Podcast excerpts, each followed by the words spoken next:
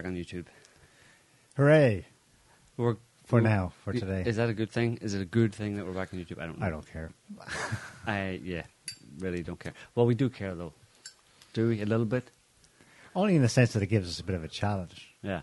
but whatever. It shouldn't be too hard for people to figure out. Like, it shouldn't be too hard for Yeah. us to stay within the limits, the rather extreme limits imposed by YouTube on what you can and can't say.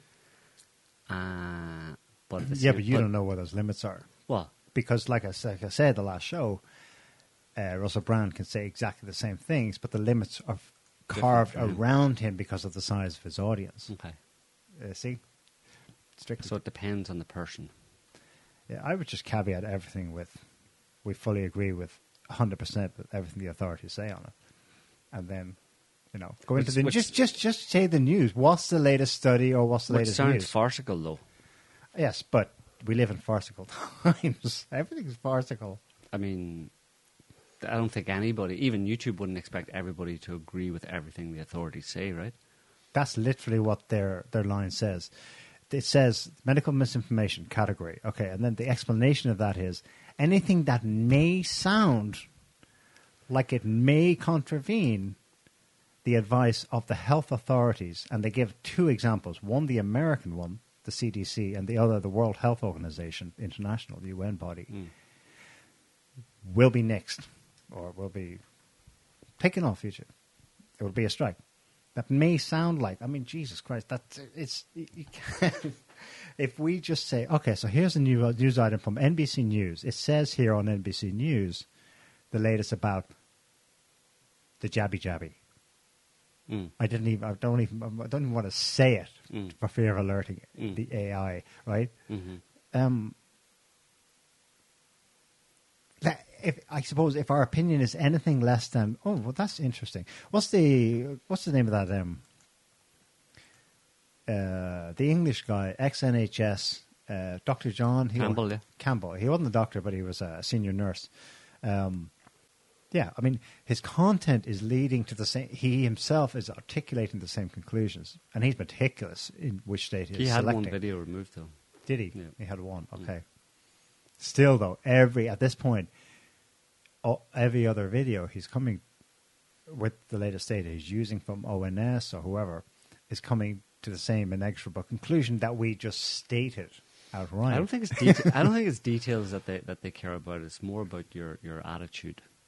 If you Oh, well, if you if, if your it's your attitude that they the attitude that they get from the like individuals like you and me basically who are who are who are speaking publicly. Let's say uh, if they get the wrong feel from us, Okay, but you're assuming a person is actually watching our does. videos. I think it is. I think Scott has uh, explained to us it's most likely But an again, AI. well, how do you explain it's a that bot with- that's just triggered but by how a do you word. explain how do you explain the Russell Brand thing then? By that a bot should I cancel think him too. they actively remove it because of the size of his audience, so that when he mentions any of the words connected with that incident two years ago, or that global event, then the normal controls are- no longer on his channel, so to speak. Mm. So there isn't a bot that goes, "Oh, he just said one of the words."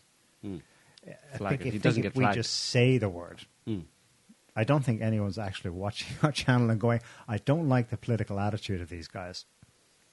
Really? So, but that would suggest that then every. I am surprised, though, uh, although. Uh, Well, how do they make that determination? Even with, with maybe AI is very uh, advanced, whatever. But would, that would suggest that a lot of channels out there are all getting either their videos deleted or getting banned completely because a lot of them are all saying those words, right? That are getting flagged, and then you know, what I mean, I don't understand the process. I can understand how AI or some some kind of algorithm would would flag would flag words, right?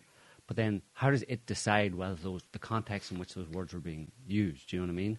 I Oh, mean, it's it's machine learning. is it is it that advanced? Yeah, it's like it's like they, you know, it's kind of like this thing where the what was it called? I can't remember the name of it. Google's Google's supposed AI that the guy got fired because he said it was sentient. Yeah. And like all it does is it goes and it scans all the words and phrases everywhere, and like it, you know, like machine learning can un- it can understand context. And there's like some when you're criteria. like, it's kind of like like a, I guess like an analogy or another example would be uh, like if you use Google Translate or DeepL, Mm. Like some of them are better than others, but basically, like it, it understands the context of certain words, so like it'll adjust the spelling or and adjust the grammar, better and better all the time. and it's getting better and Yeah. better. So what they've like, you know, it seems to me anyway that what they're doing is they're applying their best and brightest to the algorithm, which is actually it's even factoring in like, oh, it's Russell Brand, he's super famous, and he brings us a lot of money because we get to show lots of ads and so on and so forth. So. Right, w- he's allowed to say stuff that, or you know, Right. oh, Joe we- Rogan, he was offered, you know, 100 million by Spotify, so we'll let him get away with saying stuff Right. that like NewsReal with Joe and Niall can't say because, and that's actually built into the because YouTube doesn't make a lot of money. They actually are like kind of like a money pit that sucks income from Google, which makes sense because when you have 63 years of video uploaded every day, that's a lot of servers and Yeah. bandwidth and you know all that kind of stuff. So I think it's all just. It's uh, the. I don't think any human ever touches it.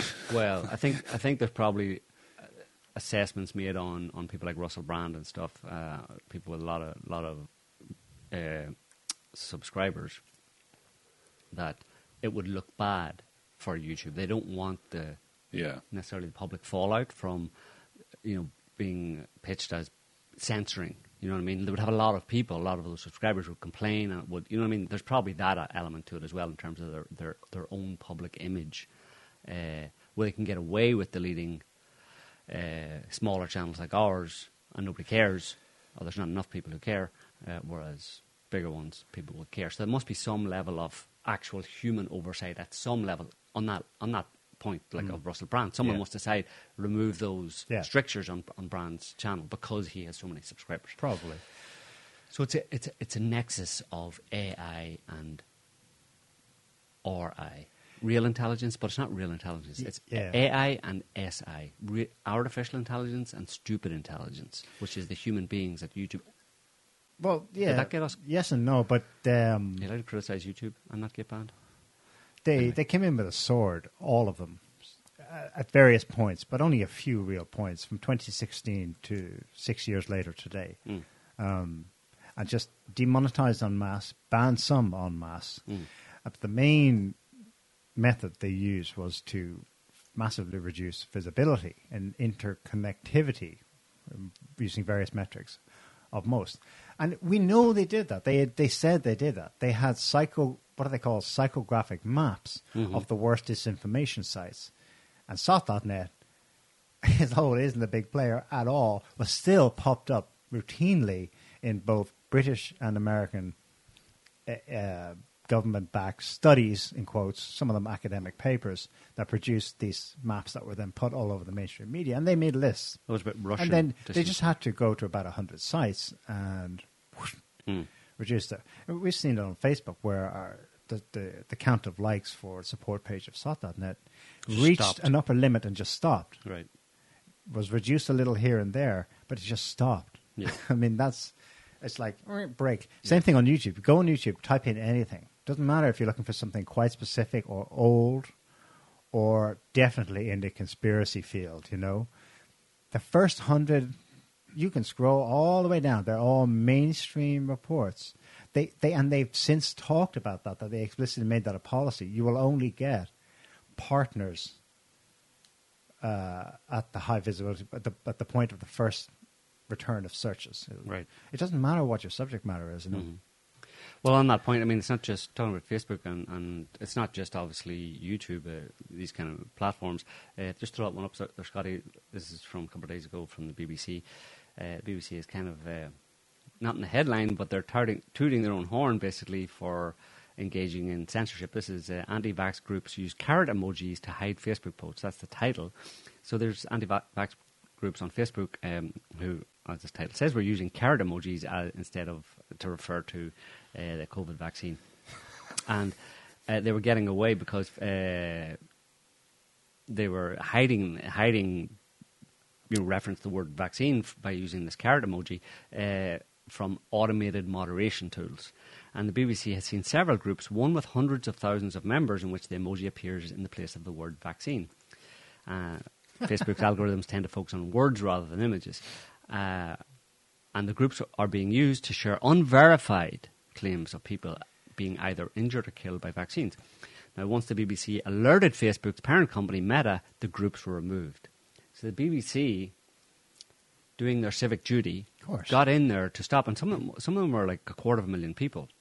So you have a quarter of a million people on there Yeah. who are either interested or directly, uh, directly involved in uh, personal, you know, with, with they personal were, testimony, Yeah, because they knew people who were Either affected, people or affected they by thems- the carrot. or they themselves were affected by the carrot and uh, negatively affected by the carrot, let's say, and uh, they wanted to talk about it on Facebook, and BBC uh, went and did Facebook's, I suppose, did a lot of Facebook's work for it, I suppose, because Facebook is supposedly meant to be policing this evil content of people talking about something uh, that uh, isn't allowed to be talked about, uh, but they obviously weren't doing a good enough job, so the BBC had to come in and do its own research and then say, hey, Facebook. You got some disinfo this on your is- channel there. This is the, this You is wanna- how the whole structure is now. The mainstream, in conjunction with uh, think tanks, are alerting social media platforms. No, it means they're policing them. And of course, the social media platforms bend over to them every time. Mm. BBC obviously is more state owned, but it doesn't matter. Private or state owned, these days, they all get their money, bulk of their money from the government. They don't even get it from advertising anymore. Mm. It's straight government money. These are 100% in the classical sense of the term fascist, corporate and state merger controlled organizations. Mhm. So that there, that or, that type of thing, that snitching is going on. You know, it's got happened hun- hundreds of times in the last six years. It's now, well, Jesus, I mean, it's it's a good chunk of the actual content of news Yeah. reporting. Yeah, it's well, it's News reporting is reporting back to people what people themselves already know because they're talking about it with their friends Mm. friends on social media. Here, people, here's the news. The news is what you're talking about is banned. Mm. That's basically You're not allowed. news. You're not allowed to think about that. Basically, no. don't talk about that with your To friends. think about it is to be uh, a dissident. To be a dissident is to risk losing your credit or your, some- your standing in the community. I saw some snippets from a popular UK soap, Coronation Street, uh, where people were saying that they were uh, an, an episode of Coronation Street, which is a soap opera, a UK soap opera, that's been running for like 40 years or something, and uh, they had a segment on it where two of the characters in the soap opera were talking about uh, conspiracy theories, and one of them was kind of like, kind of going, yeah, kind of like a bit of conspiracy theory, nah, you know, and the other one was like, that's really bad, you shouldn't do that, you know, you're just, like, you know, I mean, so it's almost like they're trying to get that either either they're doing it on, on purpose or it's just part of the dominant discourse discourse now where it's inserted into soap operas where uh, quote unquote conspiracy theory is uh, is taboo basically and young kids shouldn't young people teenagers shouldn't be talking about any kind anything that's called a conspiracy theory I'm I'm pretty sure it's done deliberately. yeah That's not just Well, who's- quirk of the social fabric. I think that's is that government advisor telling the of producers course of those long running Street? those long running shows are. yeah so does that mean we can't talk about anything about about uh, vaccines What else do you want to say? Haven't No, I but mean, can I not? Can I provide any any any updated any updated information about uh, stuff like that? No. you, you can if you want, but uh, buy trouble. YouTube. See you later. Go for it. I don't care. Really, I don't. Uh, but if you want to, I mean, if you want to have a stab at just reporting what's being reported Mm. elsewhere, go for it. And I'll just, you know, nod. And uh, Well, before well- you do, we, we do want to say but the topic, the main topic I think we want to get into is the the SCO summit in Central Asia this week, and all the flare-ups uh, of border wars Mm. of a whole bunch of countries across the region. So we, we will be getting into that. But okay, we'll get the suspect stuff out of the way first. okay, Okay. So the first thing I noticed was uh, there's an ad, um, an American ad. This is it for um, myocarditis in children. It's a new thing, I suppose, because I've never seen an ad. I don't. I'm not aware of there being ads before for you know warning children about uh, myocarditis. Anyway, just play it there. I've been into fashion since I can remember. But one day I had a stomach ache so bad I didn't want to do anything. The team at New York Presbyterian said it was actually my heart. It was severely swollen. Something called myocarditis. But doctors gave me medicines and used machines to control my heartbeat. They saved me. So now I can become the next great fashion designer. There you go. Stay amazing. Uh, so, Uh, the reason that kind of stood out for me is, I mean, I think it's, it's is it fair to say that there is some, uh, and by fair I mean, are we allowed to say that that there is some evidence that in some cases, um, both COVID and the carrot can cause myocarditis in some people. Sounds fair to me, but I'll just email my contact here at YouTube. Um, Uh, YouTube says no. no? No. Okay, well, I'll retract that statement then. Um, so I pretend I didn't say that. Um, there's also another one that's, that jumped out was uh, this is from the British Heart Foundation. Um, so this is the other side of the Atlantic, and um, it's kind of weird. I'm not really sure what they're trying to say, but well, you'll see yourself. Arms in. Okay. Now, you can have a great first day. I promise. All right? Give me that nose. Kid, He was a scientific hypothesis. He was a groundbreaking innovation.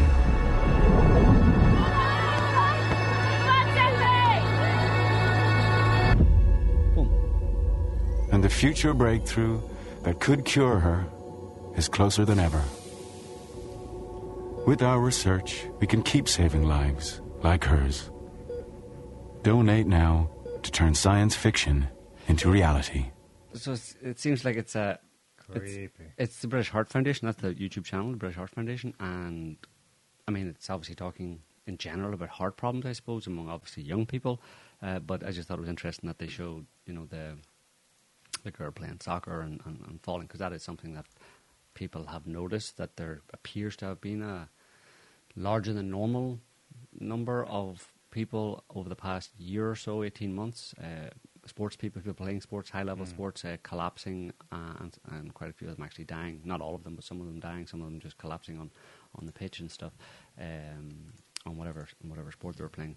Um, most notable, let's say, in, for example, in football, soccer, because there's a lot of people play soccer, particularly in Europe. Um, there's more people in Europe um, than there is in the US, and also Was- was and that ever- basketball. I'm sure they fact check that. So, did they do like comparative? Is there any way to aggregate data going back decades? Well, now you're getting yourself in trouble, though. You, do Jesus. Christ! Well, you're suggesting that this is an interesting, uh, an unusual thing. Mm. So, Just drawing a correlation and wondering if there's any connection, you know. Uh, but uh, well, this this actually is there is there are people have, have put together. I mean, there is data.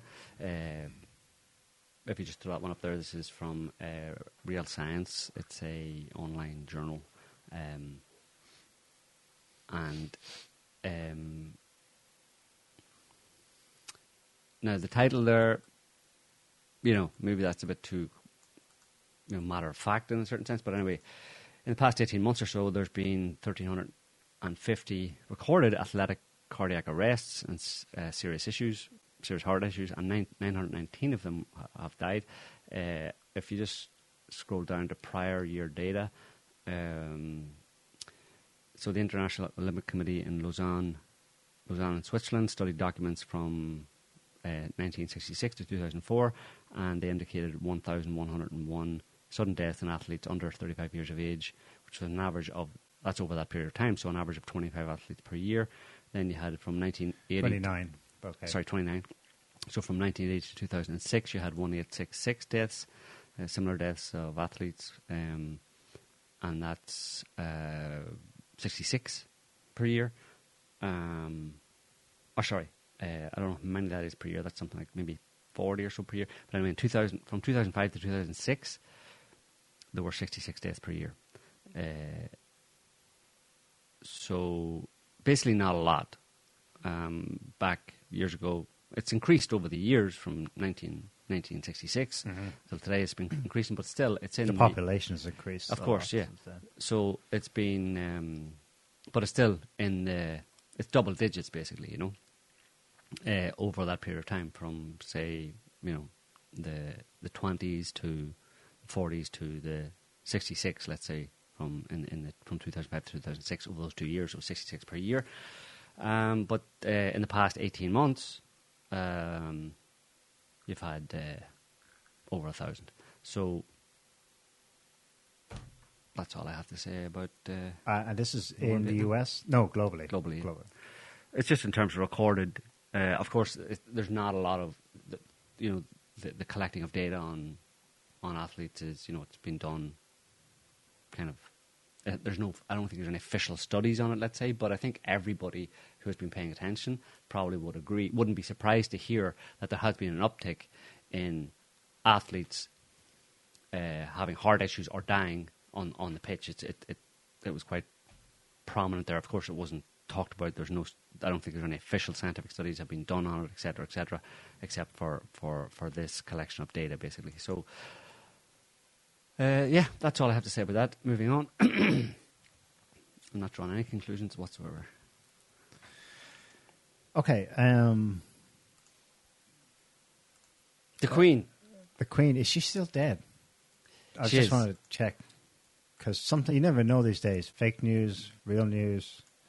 Sometimes there have been many instances in the past where there are fake news headlines, you know. Yeah. So and so's died. Really? And then everyone shares it. And then everyone gets scolded for spreading fake news. Right, it's not. Ah, no, it's, a second. It's not disinformation. it's been going on for quite a long time, and it has dominated. I mean, I suppose if you're, if you're not in the Anglosphere, you're probably not getting so much of it, or or if you if you don't kind of speak and read English, you're not getting so much of it. But if you, any of the English broadsheets, basically the BBC, Guardian, the Telegraph, the the, the Times, etc., it's just been wall to wall for the past ten days, almost ten days. When did she die? Eighth? Yeah, pretty much past t- ten days. Uh, it's the 18th today. So, um, and then tomorrow she's being buried, and I think that'll put an end to it, more or less. Although there'll be some, they'll drag it out a little bit for a few more days. I suppose. Oh, they'll drag it out all the way to next year when the coronation happens. Yeah, well, hopefully there'll be a lull in between. uh, but uh, it really has been wall to wall on the English press. Uh, just their websites are just blanketed, as are their actual physical papers. Uh, headlines completely dominated by all the goings on amongst the royal family and intrigue, and you know, but everything you could possibly get out of it has been uh, is being dragged out of it. Does it surprise you? it does actually surprise me. This, It's is, surpri- this is the British Queen we're talking about. I know, but apparently she is million- supposedly a over the past- goddess she's in been lying. manifest for them. Well, Well, for who? But how many? That's the thing. What the question that I mean, I have no problem with it, right? For the people who have a kind of a, a hero in that sense, or someone who's symbolically very important to them who dies, and they they, they make a big deal of of the, of the funeral and all that kind of stuff. Um, but she's been lying in state for the past three days, and um, lying in a state, lying in a state, in not a very good state. Uh, for the past three days, uh, and I, I got conspiracy chatter that that's not really her Ah, in the whatever. box. who is it? Diana, That's just rubbish, is it? probably. no, well, the idea was that it was empty, and that is Oh, for reasons of safety, public safety, blah, In case blah, somebody blah, grabs it security. Yeah, grabs her, desecrates, just something awful. I don't know. that wouldn't surprise me at all. But Right. uh, yeah, I mean, I think they have, there was one guy there a couple of days ago who tried to who, who kind of rushed towards the coffin and the Yeah. cops took him down. Yeah, um, he I think he was just very emotional and wanted to get a bit closer. Anyway. Um, She's been landed state for three days, and a million people apparently have filed past. Some of them waiting, a lot of them waiting for you know hours and hours, like up to twelve hours in, in a line, t- to just file past the coffin in this in this cathedral. Hmm. Um, and to St. Paul's, No, the- Westminster. yeah. I don't can't remember exactly what it's called, but anyway, um, the thing is, one million people out of well, there's 66, about 65, 66 million people in the UK. Um, you know, 60, 70 percent of those adults, so say 40 million, 40 million people. Uh, only one million of them actually bothered to go and view the coffin. So it's quite a small percentage. What does that say about the rest of them? That they don't really care very much? They're, oh, that's sad, the Queen died, but she had a good run in. She was 96. God love her. Rest in peace. That Charlie, he'll be a problem. Anyway, moving on, right? But no, we're not moving on. It's 10 days of, you know, of, of really projecting it and promoting it to the population as, like this guy, the Speaker of the House, Lindsay, uh, Sir Lindsay Hoyle, he's the Speaker of the House of Commons, so it's a fairly high level position in uh, Like Pelosi, I suppose. He's kind of like Pelosi, yeah. Uh, he, I suppose, summed up the attitude of that demographic of the pol- political elite, essentially, and politicians and, and those kind of people by saying this. We should not allow anything to overshadow the most important event the world will ever see, and that's the funeral of Her Majesty and the passing of Her Majesty. Her Majesty. Yeah, so the most important event the world will ever see, according Yeah. to him. Yeah. And I suppose that means has ever seen and will ever see into the future. More important than JC. Oh, yeah. Oh, he's fictional, but whatever. You know, to a lot of people, he's Well, real. everything, no matter what you can think of, it's the, mo- it's the most important event in the wo- history of the world. So, I don't know. I suppose it's it's an opportunity for uh, the British state to promote itself effectively and its its awesomeness and you know the awesomeness of its of its monarch and by implication the awesomeness of its parliament that's appointed by her and to a certain extent the awesomeness of its culture and its people. Right? It's it's a it's a And the It's an advertising- order it created. Yes, it's an advertising opportunity, absolutely. Now, whether the advertisement actually matches the, you know, the reality of, of the British state and, you know, British culture and the British people and stuff. Jordan Peterson is uh, is quite a fan of, of of the English, you know, and I think that's something particularly particular to him almost, but also particular to a lot of Canadians, but of his, you know, uh, personality type. Let's say that there's a in a lot of the co- Commonwealth, like Australia, maybe not, partly in Australia, New Zealand, and Canada, and other Commonwealth countries, they almost feel Northern Ireland. yeah, absolutely. They feel that that they're second class in a certain sense, that they're the offshoots of something great of this, that they owe their existence, Oh, they do. yeah, to the British. So everything great that they have, everything awesome about their, their lifestyle and their culture and their society, it is owed. It, let's go back to the the, the hallowed, uh, you know, the, the holiest of holies, where it all began, type thing. There's this attitude, it seems, in, in a lot of people like that, who have never, haven't spent much time in the UK for most of their lives, have no real, you know, awareness of, they don't, they don't know Englishness, let's say, up close and personal. They have a very nostalgic. It's, it's also in America a lot, in a certain sense. You know, uh, the, the, the Americans, a lot of Americans, maybe mostly conservative types, have this kind of nostalgic, idealistic view of England, um, Englishness, Big Ben, black beefeaters, black taxi cabs, uh, and the Queen, and Yeah. English country gardens. That's only one level to it, though. But I think that's the level that most of them operate at. Uh, mm, there's another one though. Even the ones that are no, no, no. I'm Republican, anti-Commonwealth. Even I'm even anti-empire. Mm. Um, still, don't quite realize the extent to which their secular, the, just the very outlook of, of the world. If they see the if they see the West as the best, if or maybe they don't even just they just see the anglophone the anglosphere in general as the world the international community that is a product of britishism in Mhm. more general terms Mm. um, Yeah.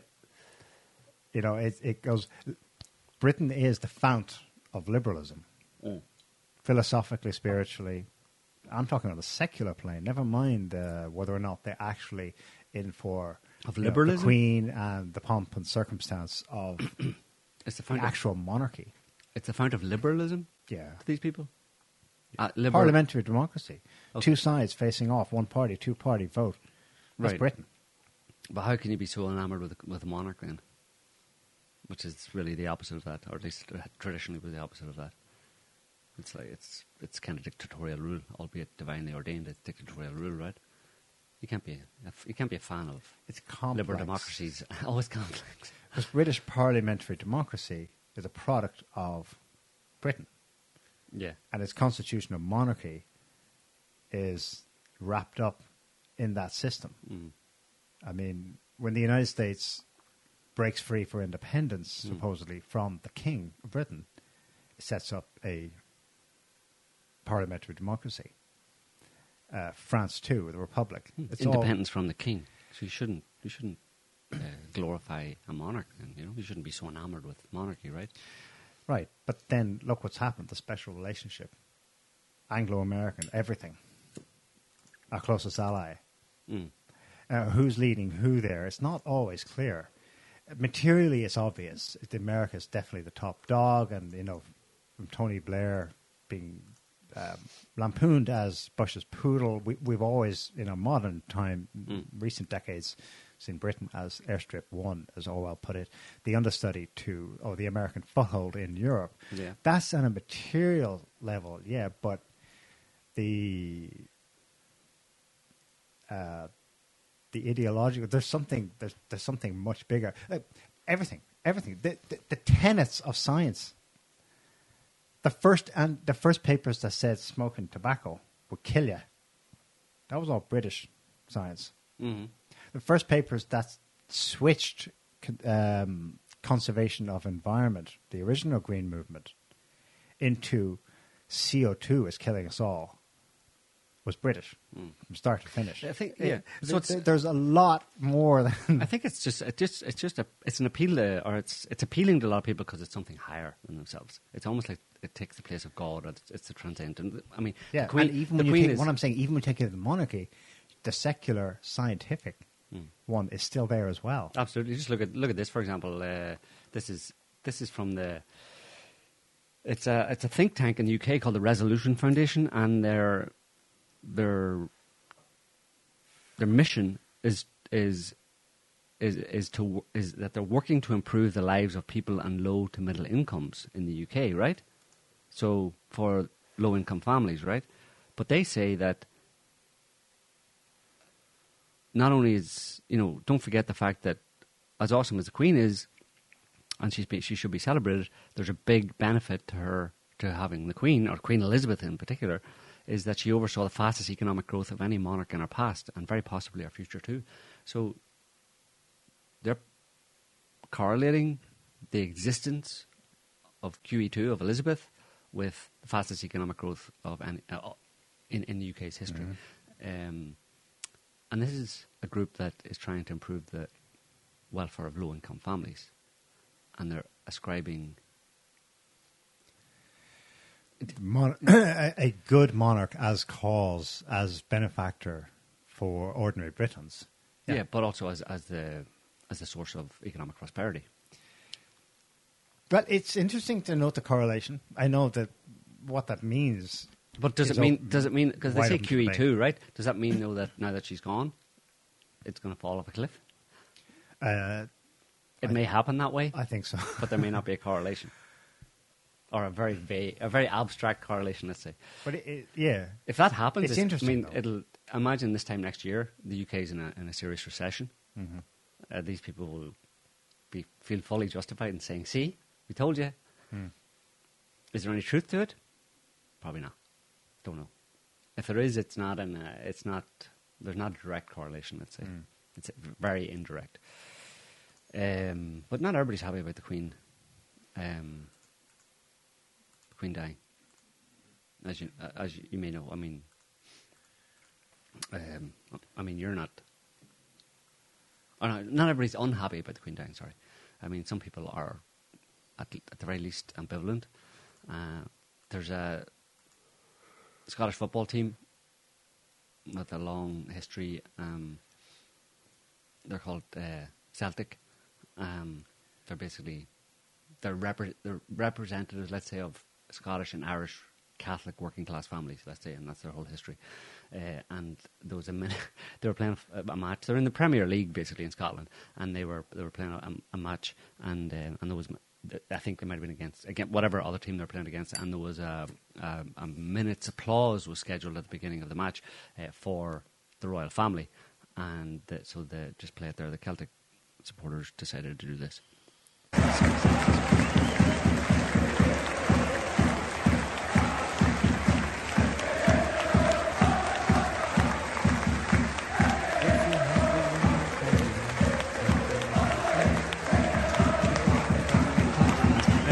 Did, did this as because everybody else, apart from them, were clapping their hands as the one, one minute's applause. right, right. But they were joining everybody who was clapping their hands. That if you're doing this, you so it was kind of very naughty. Um, so yeah, I don't know. I mean, I, I don't, I wouldn't be on the side of the extreme anarcho, anarcho communist types who would, you know, like, you know, hate the royal family and think it should be brought down and they're evil, corrupt parasites on society and it should never, never have existed, etc. Because, like I said, I think it symbolically any monarchy, but particularly in the UK, takes, you know, represents something transcendent, effectively at a deeper psychological level uh, for many people, for the people who are who are who are drawn to it in that way. And uh, I wouldn't deny anybody that. Basically, I, I think that's better than nothing, better than having no uh, no vision or idea of the transcendent. Let's say, however you get it, um, as long as it's transcendent and bigger than you, better than you, you know, more noble than you, uh, better in all the positive ways, not just as in richer or something, but Mhm. that's actually part of it as well. They're actually meant to be, they're meant to be better than you in every way, which includes uh, financially. Let's say that's why it's fine. It's allowed for the the royal family to have, you know, access to large, large amounts of money because, well, God has a lot of money, right? Anyway, um, Yeah, I th- well, I flirt with the idea that monarchy should make a comeback, big time, Yeah. everywhere. depends which type, I suppose, though. But just uh, in the broader sense, if you look at the most stable periods for either countries, empires, or regions, whatever, they they do over a broad sweep of history correlate with um, long-lasting monarchs, What does? peace and prosperity, Right. basically. Yeah, uh, that's true in Russia as it is in Western Europe hmm and elsewhere. Okay. Um, well, okay. So we'll move on from from those two topics. Um, What about MAGA communism? That's, I mean, it sounds funny. We were talking about there when it first popped up on Twitter and stuff. It's kind of funny, but it's it's a good idea if you listen to the people who actually are being serious about it and they're not LARPing, basically, they're not making fun of it. there's Well, it's basically they're basically saying, listen, Trump was because it was in in relation to recent I threatened strikes, real worker strikes yeah. in in the in the US, right, which were going to be, I think they cancelled the strike or whatever. Um, but people who are MAGA enthusiasts, Trump supporters, said, "Listen, there should be a, a joining together Yeah. of uh, unions, uh, union members, basically, uh, of of these large industries in the US with Trump supporters, like who, who are not, you know, blue collar workers, let's say." um, because they both want the same thing. They both want better lives, better livelihoods, better conditions, better prospects for lower, middle, and, and especially lower income uh, families. in- And they both America. want to destroy the intelligence community, Yeah. Yeah, well, they both have the same, abolish the FBI, the CIA, NSA, etc. they have the same vision, yeah. Yeah. So there is a natural. I mean, I, I would have always thought they're more or less the same people anyway, in a certain sense. You know what I mean? That uh, the vast majority of blue collar workers in the U.S. probably were Trump Trump supporters. You know, probably are or were Trump supporters, or at least MAGA supporters, if you want to call it that. Whatever that means now, with or without Trump. Um, populism, American populism, basically, Yeah. which is a naughty word, populism.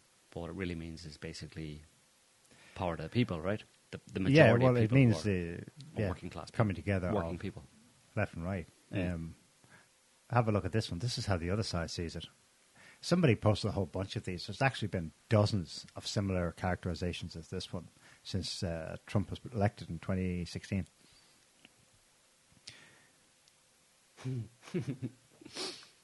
now, take in what you're seeing there. Obviously, that's Trump a depiction of Trump looking pretty awesome, I have to say. Um, As Lenin. as Lenin, Trump's permanent revolution. Subtext, uh, subheadline: The right wing Leninist quote smashing up the state. Now, what, I'm not sure when that was. How do we get the right wing Leninism? 2020.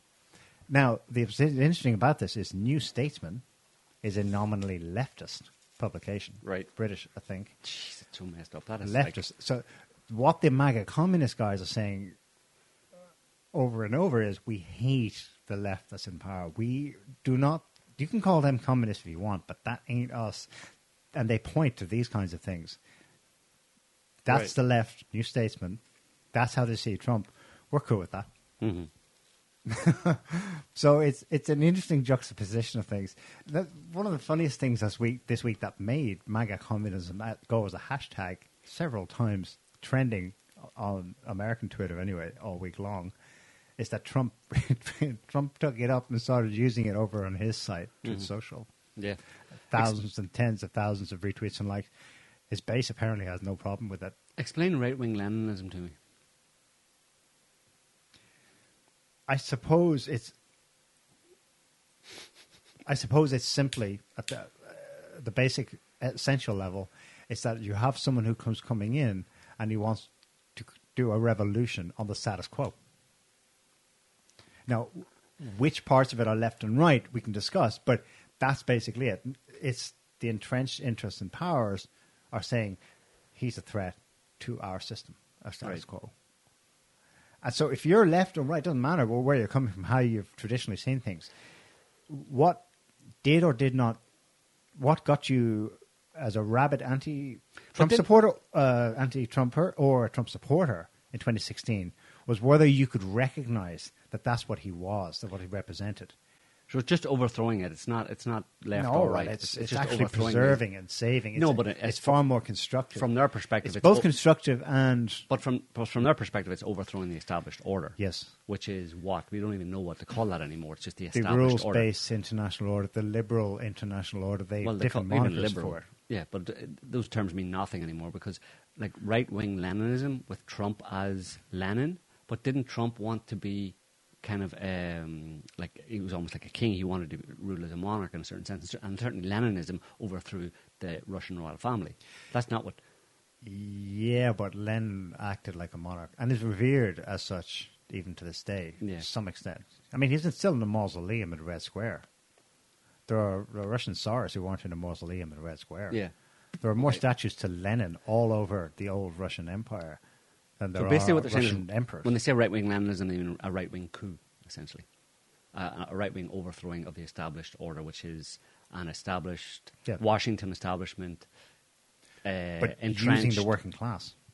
right? So it, using they'll call people. it right wing, which they have, of course, very loudly over the last six years. But it falls apart when you start to look at it. That's why this hashtag is funny because it's actually a more realistic portrayal of what we're looking at. Mm. It's Mm-hmm. substantially working class, i.e., it's an old left's base threatening, as they see it, to overthrow right, the established order. right. So it's populism. You should sum it up by populism. Yeah. effectively. Okay, uh, weird, but it's just an example of how messed up things have become. Or now nothing makes any sense. And uh, like you just said, it's what what they're dealing with here is an establishment in in the, the Anglo-American establishment who rules the international community. Let's Yeah. say, and any threat from anywhere uh, to them Yeah. is slandered and demonized and called whatever is most appropriate to call them. Yes, They're- they're- and, they're and yes, and, and an important factor is that their ideological cloak changes. We're, we've seen this change in our lifetime, Hmm. the, and it really came to the fore in 2016. But it was roughly over the last decade when they donned the cloak of caring, of the left, of of the social good. You mm-hmm. know, mm-hmm. um, peace and love, and all this nonsense. They took the left's interest and and shrouded. People like Chris Hedges, the American journalist, was writing books like at the in the Bush era, in the early 2000s, mm. warning, and he wrote a book by that by that title, that fascism will come to America wrapped in the American flag. He got it wrong. It came to America wrapped in, among other things, LGBT, you know, uh, the current thing, Be careful. uh, social values, you know, eh, um, very, very much the left's talking points, anti-racism, Mm. stuff like that. Yeah. That's how it arrived, not wrapped in the, in the. So, the the order, the the status quo, has changed like, like a chameleon Mm. in front of our eyes in our lifetime. So, of course, the responding dialectic in how we we the people think of our real interests versus their the elite's interests is going to be on shifting sand as well as Right. testing. That's why m- m- literally monarchism is certainly in France. I don't know about well, the U.S. never had it, but um, is a very serious interest that people have today because Yeah. they're like, "Geez, we've been through so many revolutions, all these republics. and things aren't going well. things are shit. Yeah. You know, Bring it back, yeah. bring something like that back. Yeah. Uh, this this is an example of what kind of what I was talking about as well is the playing with words. It's, it's kind of bizarre. Uh, it's just from recent news. Hungary. So the EU have decided that Hungary is no longer a full democracy, but they're neither an electoral autocracy. What's an electoral autocracy?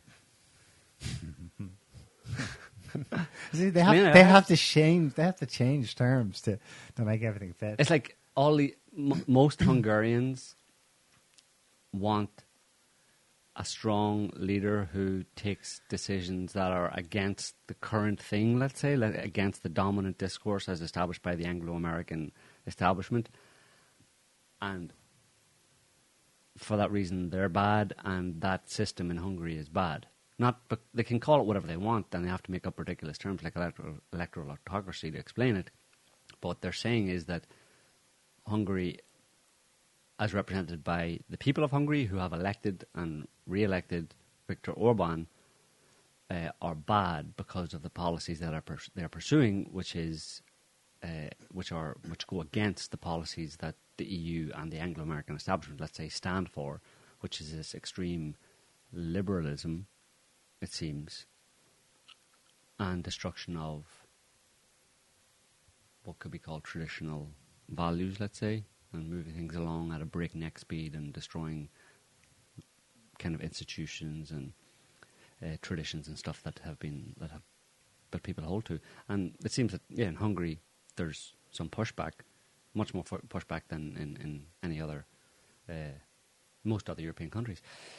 But yeah, so uh, and apparently they're going to they're going serious with this. Like Hungary's going to stop getting EU grants. It's, they're basically in in the most important way that any country is part of the EU. They're like financially, where they get certain countries, you know, with with uh, smaller GDPs, whatever, would get uh, a lot of support, financial support from the EU. Uh, that's being at least it's being tabled to, to cut it off, basically, to and in that sense oust them in a certain sense, in all but name from the EU. The, Because part part of the squirming with with us- using uh, inventing new terms is that they're they're constantly suppressing the realization that most people in Europe don't like them, Mm. uh, would never vote for them. Mm. In that headline is the implicit statement that most people in Hungary would not side with the EU against Orban. So, as a democracy, it is against the EU. They can't have that. So, to suppress that or to cover that up, they have to come up with something call it an electoral and to present it as unusual or an outcast in Europe, when in fact that's almost certainly the status quo in all European countries. Whenever there's been a vote in the in, in, in, by European peoples on European issues, they always vote no. Hmm. That's why they stopped doing referenda Mhm. on EU enlargement and Yeah, integration, consolidation of power, Consolid- yeah. They just stopped it ten years ago, fifteen years ago. So when people go to free and fair elections and elect a, dictator, is he a dictator? Is he an autocrat? No, of course not.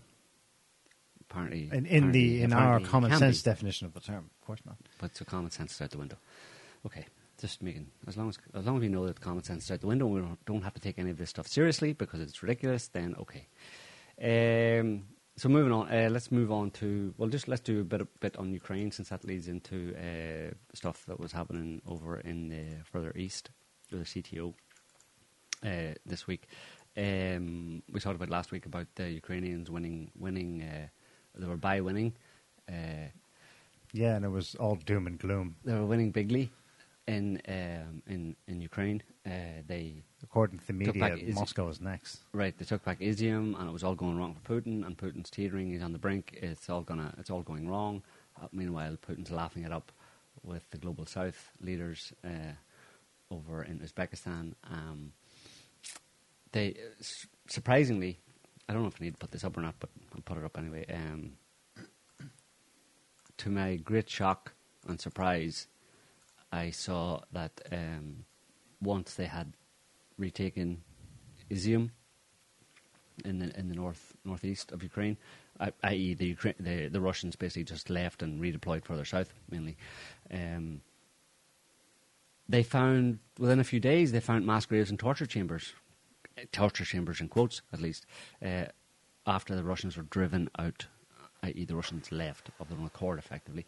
Um, Ukraine says hundreds are buried in wooded site near liberated city of Izium. This is again, this is just this is the uh, Bucha thing, um, where this is a, this is just done on purpose as part of the information war. I mean, people need to understand that this is absolutely part of the information war because if you look at pictures, I mean, um, I, don't know if, I don't know if there's any pictures, there's a video in this, but you can see pictures of it. The pictures have actually published as evidence for their claim that there are mass graves. There are actually, yeah, quite a lot of graves, but they all have crosses on them. A lot of them have numbers on them, uh, dates on them, uh, and a lot of some of them have pictures on them. So That's why none of the headlines say unmarked graves. right, Because they're specifically marked. Right, mass graves. Like, a, but, but a mass grave is generally understood to be a big hole where a lot of bodies are put into it and it's covered over. These are rows, fairly, you know, neatly and deliberately laid out rows of graves with crosses on all of them. Like I said, with some with with identifying markers, I suppose, that of of the date or some and names on them. In some places, place, uh, instances, pictures on, on them of of the person who's in the grave. Uh, so I just couldn't understand how it can be it can be construed as a mass grave, as is commonly understood, as some kind of a war crime.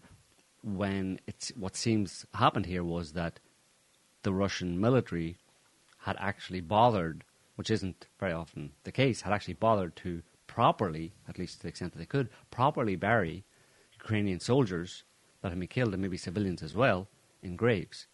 But that's turned into some heinous crime by the Russians.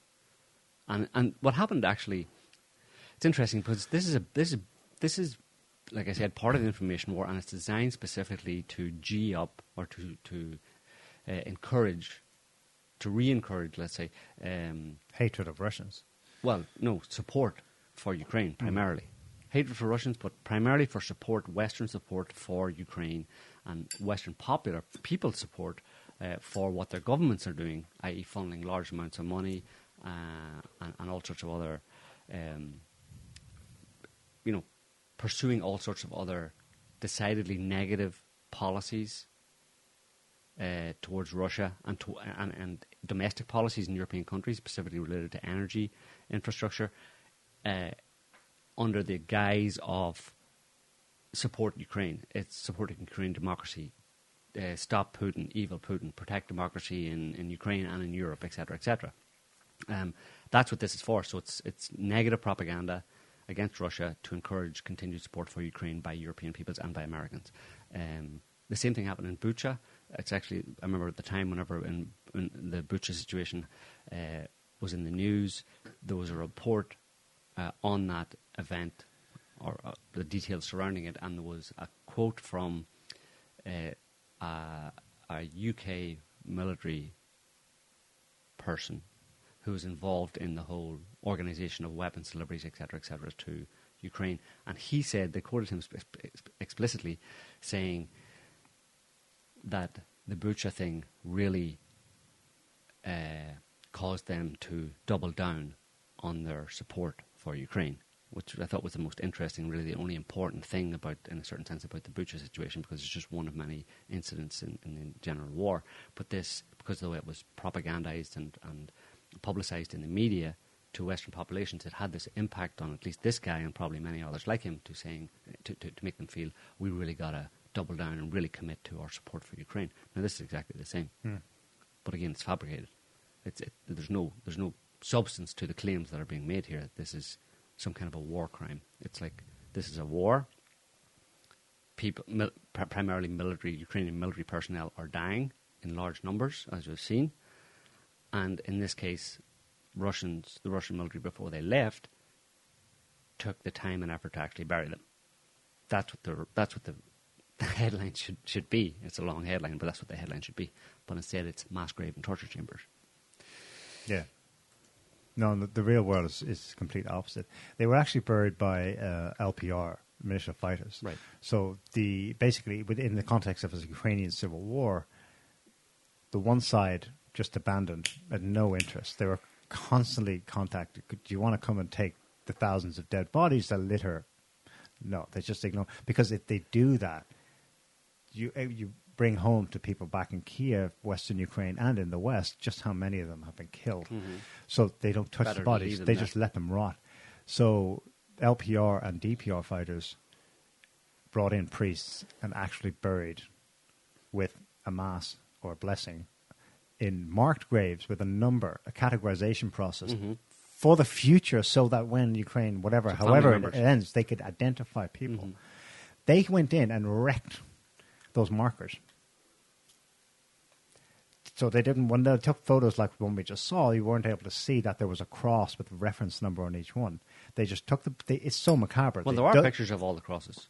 in some. Yeah, okay, but they, I've seen them as well. Where they they they just remove them, Hmm. and so the photos are just like a forest with holes in them. You know. Well, And so now, it's again, it's super macabre. Th- They're not only completely inverting reality, like you say, they're using it to, in fact, make the Russians out to be particularly evil. It's predictable. It's, yeah, it's, I, yeah, it's predictable for us. It's obviously not for people who are following the current thing. mm. Um, the other development, naturally, is that the Ukrainian forces have been torturing and killing collaborators in the so-called liberated territory. hmm There's actual evidence for that. Um, now, as soon as last our, our show ended last week, there was a, a barrage of cruise missiles Mm. last Sunday, knocked out power stations, a dam. that was uh, yeah, Mykolaiv. a day later, yeah. Um, so there was there was a response. I just for over like two or three days anyway. hmm Um, Yeah. Again, well, it speaks to what Putin said before, which is that uh, they haven't really done much in that sense. Haven't really started. They haven't really launched an all an, all-out attack, let's say, or an all-out war on Ukraine. Um, and that's for people who keep on questioning, you know, you know, uh, insultingly referring to uh, Russia's term for the the conflict as a special military operation uh, that it's actually a war. Stop calling it a special military stop calling it a special military operation. That's because it, it really is like in terms of how modern warfare uh, would be conducted by a by a, country like Russia. Well, you look at the way the Americans, what the Americans did in. in in Iraq with their shock and awe, 500 cruise missiles in the first night, knocking out all sorts of doing um, uh, what the Russians did to some extent uh, earlier this week, and then invading the country with 200 100,000, 200,000 troops, and you know, you know, overrunning the country basically. Uh, that's a war. Uh, Russia hasn't done that. It can still do that if it if it wanted to, but obviously it, it doesn't see the need to and, and is progressing slowly as it has had planned to from the very beginning. Uh, and again, Russia's uh, Russia's intent, as we've talked about before, Russia's intent in this is obviously to uh, secure Donbass, secure Donbass and Crimea, which was the intent of the the intent of the Ukrainian military was to try and in, in the lead up to this in, in February, the intent over the past number of years was for the the, the US and the UK, its allies, etc., to uh, they've been equipping, arming, funding, training, etc., the Ukrainian military with a, with the intent of uh, attempting to retake or over overrun Donbass and take back Crimea, and then from there, who knows what else. But um, and that's why Russia, um, Russia invaded in February. Uh, primarily, I mean, as much as they said it was to protect the people of Donbass, it was, and to keep Crimea. It's like those two areas are well, Crimea is slightly separate, but Donbass, certainly the eastern of Ukraine, is a buffer zone. They want to create a buffer zone, uh, as any country would. When, the, when there's an enemy on your border, you don't want the enemy right on your border. You want a space between you and the enemy, and the Donbass serves that purpose, and that's what they're aiming to achieve. Um, there's still quite a bit of actual, the actual geographic Donbass that they that the Russians don't hold, and their intent is to continue on until they hold all of the Donbass at least, and obviously keep Crimea and as much of the southern coast, possibly all of the southern coast, as possible.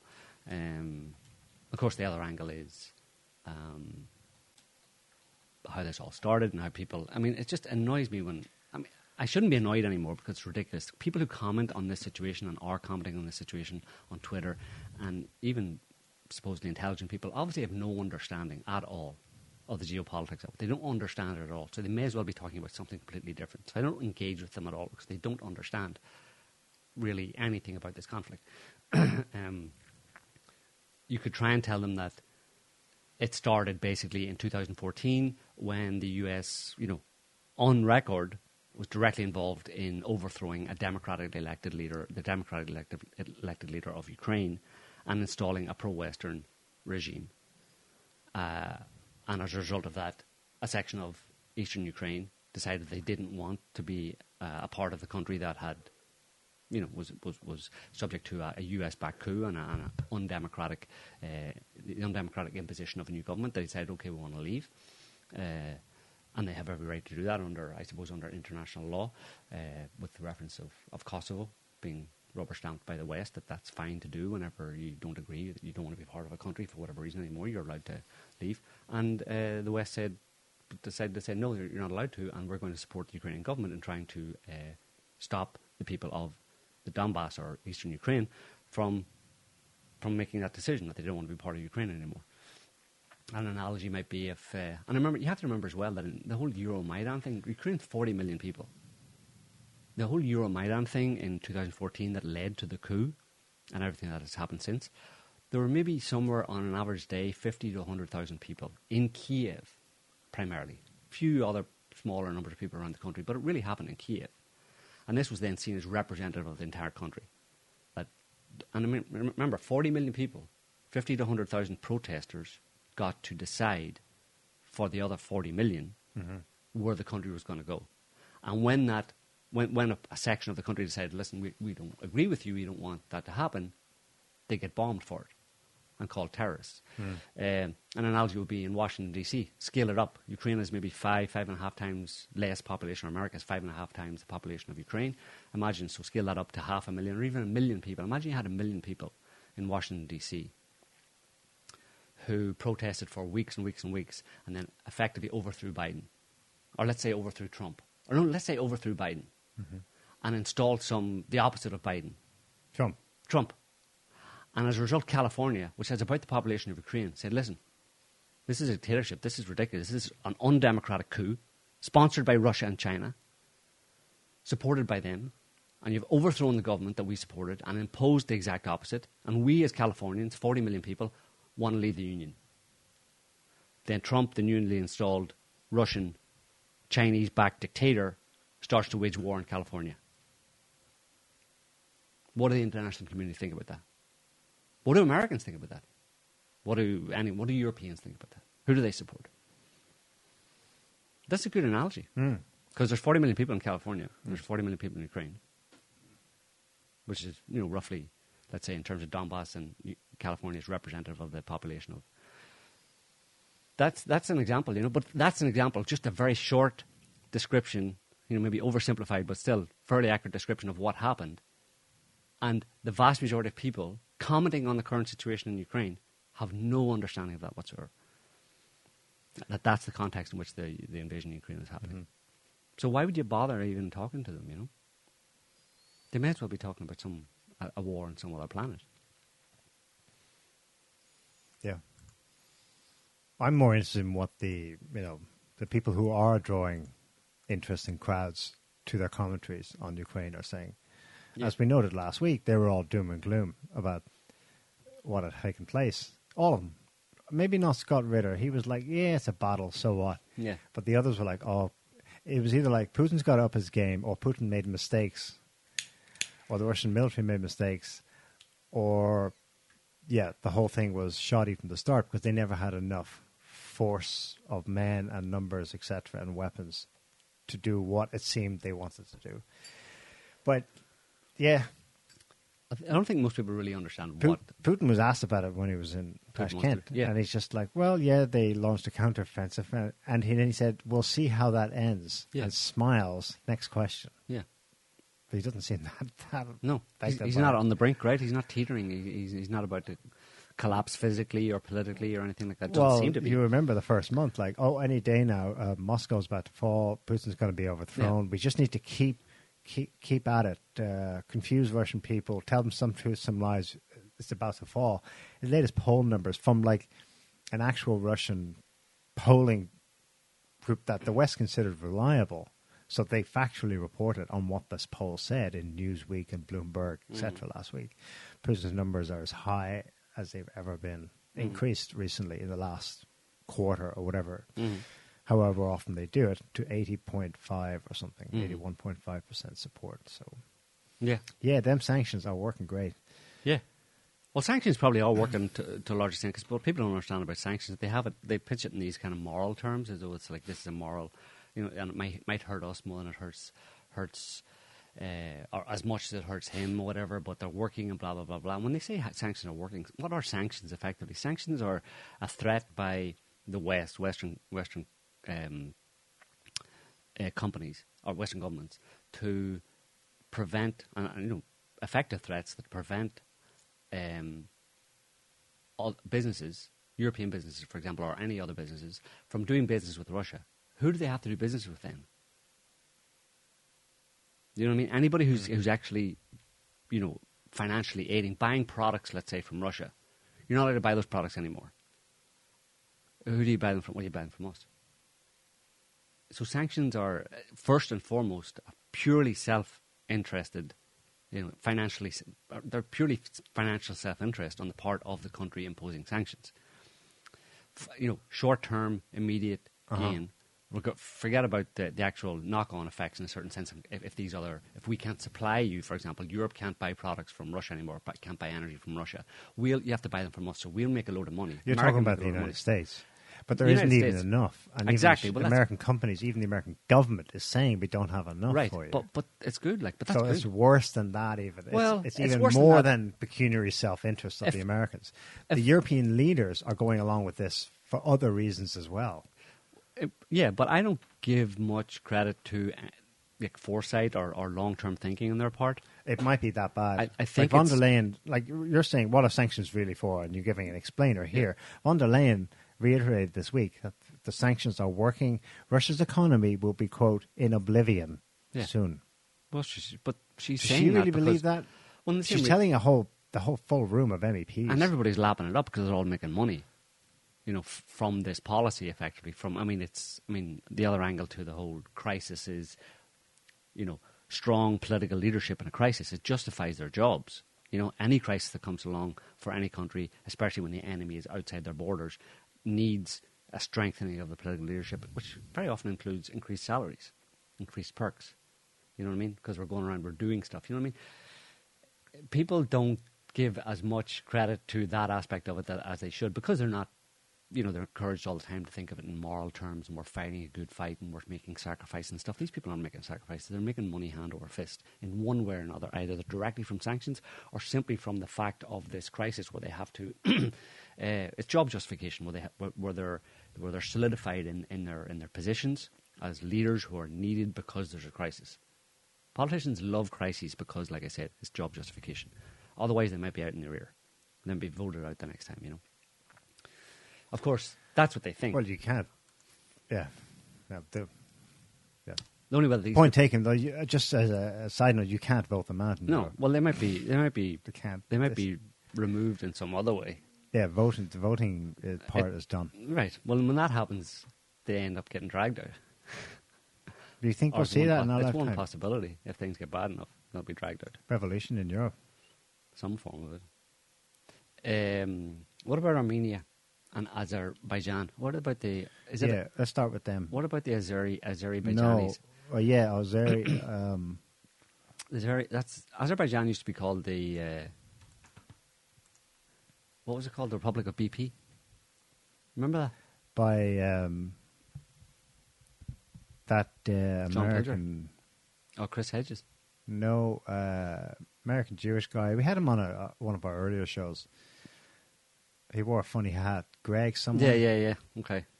Republic of BP. I think he coined that Right. because he he had been there and he'd done reporting about it. Um, the gas. Uh, let, let me. I want to put a map up. Yeah. Uh, In- which one is it? In broad strokes, Armenia is part of the. Oh, here it is. Armenia is part of the CTO, the CSTO, uh, which is a kind of alliance, a, a loosely based alliance of, um, a loosely based alliance of. It's called it's a collective security treaty organization, and it's it's officially called an intergovernmental military alliance in Eurasia. Uh, Armenia, Belarus, Kazakhstan, Kyrgyzstan, Russia, and Taj- Tajikistan. Um, so Armenia is part of that, and so in theory, Ru- Armenia is Russia and Russia aligned and Eastern aligned, whereas Azerbaijan with its history of being the Republic of BP, would be American aligned in a certain It's sense, or at least super, has more. super complicated. So yeah, this is the Caspian Sea on the right, that's Turkey on the left. Iran to the south, Russia to the north. Look at this is the state of things today, right? That's Armenia, left side, right side, Azerbaijan. The enclave that's the same color as Azerbaijan is disconnected from the main body of Azerbaijan and it's on the far side of Armenia. right. The part they were fighting over, this erupted really in 2020, the red. Nagorno Karabakh War, lasted about six months, I think, is the disputed part, just the red part. Nagorno Karabakh is internationally recognized by everyone as being in Azerbaijan proper, but it's overwhelmingly ethnic Armenians, okay? Then you've got the dark brown part that's also majority ethnic Armenian, but not actually in the disputed part for now, anyway. Also in Azerbaijan proper, anyway. So the 2020 war kicked off. Um, really, was the first major flare up. Consider that 2020 was the first flare up in 30 years since the collapse of the USSR, which kept this whole region stable. So Azerbaijan and Armenia kick off in Nagorno Karabakh province, which is inside Azerbaijan proper. What happened last week is that Azerbaijan forces uh, went into and shelled Armenia proper. So they bypassed the disputed part within Azerbaijan and went direct to Armenia. Um, 200 plus dead soldiers, mostly Armenian. This was, everyone agreed it was definitely started by Azerbaijan. Um, it was on September 12th. Um, immediately, mass protests erupted in Yerevan against the Prime Minister Pashinyan, forgot how you say his name, and they attempted to storm parliament. The government nearly declared martial law in Armenia. I think that's on again, off again. It's currently not the case. Armenia calls Moscow, triggering CSTO. Meeting. The outcome is a bit unclear to say the least. Um, EurasiaNet, which is kind of a pro-Western portal, uh, shits on Putin in it, saying, "Well, he was kind of a quiver, you know, a bit vague about what. Yeah, we'll we'll, we'll keep talking, and you two stop fighting." That has been the case. I think 200 died in two days, and for the most part, the fighting has stopped. I don't know if the Azerbaijani troops are still inside Armenia's borders, but there is a kind of ceasefire right now. Uh, um, main point look at that, how bloody complicated that is. Georgia to the north has two parts that have uh, unofficially succeeded from Georgia and want to join Russia. Obviously, you've got Turkey. There's a nice clean border there between Turkey and Iran, but remember, smack overlaying that border between Turkey and Iran, you've got self-styled Kurdistan, mm-hmm. which Turkey has obviously a major long-standing issue with. So does Iran with the Kurds in that whole region. It's a mess. Then you've got Israel. Israel is all over this thing. They're mm-hmm. trying to stay very, very quiet, but there's enough reporting about the in- enormous quantity of weapons Israel has been flying up north along Turkey, Into around Armenia, over Georgia, bypassing Russia, and down into Azerbaijan. Um, I have a report here. Israel accounted for 20%, about a third of Azerbaijan's major arm, arms imports from the decade 2011 to 2020. But from 2016 to 2020, Israel accounted for two thirds, 69% of Azerbaijan's uh, arms imports. A number, for context, that represents almost 20% of Israel's total arms exports for the entire period. So Israel's got an interest. The interest is so large that last week, when people, well, some people were caught filming uh, in Baku in Azerbaijan, celebrating their sides picking up the fight against Armenia by waving the Israeli flag. And they're like, okay, well, so what? Well, Azerbaijan is majority Muslim. Armenia is basically or- Orthodox Christian. I think it's Russian, not, maybe not Russian, but Orthodox Christian. Then there's Iran. This kicks off last week, and Iran sends something like 50,000 troops to its border with Azerbaijan. You think Iran and Azerbaijan, we're both Muslim, we're on the same side? Right. No, kind of not. Iran is worried as hell, and they stated as such, about this unbelievable volume of weapons that are coming into Azerbaijan because they're they know the Israelis are up to something. and Well, it's got Israel- them in their sights, not so much Russia. Israel gets forty percent of its uh, energy from Azerbaijan, There's that. and yeah, Von der Leyen was in Azerbaijan recently. Uh, it's funny, actually. Uh, people said, well, that's interesting. Uh, we're going to increase gas supplies from Azerbaijan to replace the volumes we've lost from Russia. Right. And then did that facilitate Azerbaijan getting a green light? You know, a week later, the shit kicks off, you know? Yet, at the same time, this is from a geopolitical perspective. It's interesting for the U.S. in terms of causing problems on Russia's border because obviously you have a, a border here with Russia, uh, and you'd think you would expect in the situation that uh, that the U.S. would be all over Azerbaijan, and well, they have ex- actually said, "Poor Azerbaijan, Armenia is evil. Stop doing it." But at Well, the same time, Pelosi. at the same time, Pelosi, Pelosi heads to Armenia to, uh, I think, in uh, in Yerevan, Yeah. uh, to the capital. Here, here she is. Um, she's at. Uh, of course, there's a whole. Uh, uh, Armenia, there's a whole Armenian genocide thing, which is an Armenian Turkish thing that has never really been resolved back in uh, what was it, 19, 1915. Um, a long-standing historical grievance from by um, on the part of the Armenians that the Turks during the First World War carried out a, a, genocide basically against Armenians. Anyway, we listen to P- P- Pelosi here. I mean, I